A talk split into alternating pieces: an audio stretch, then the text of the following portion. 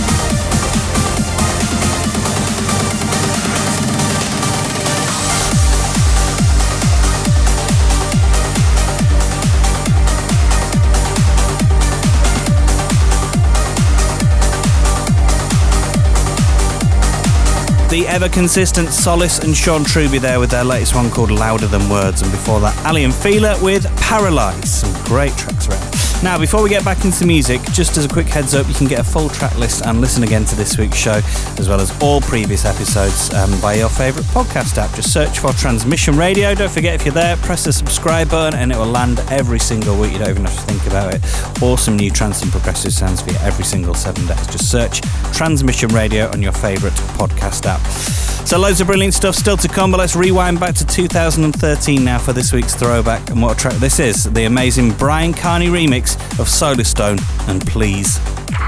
The Transmission Throwback.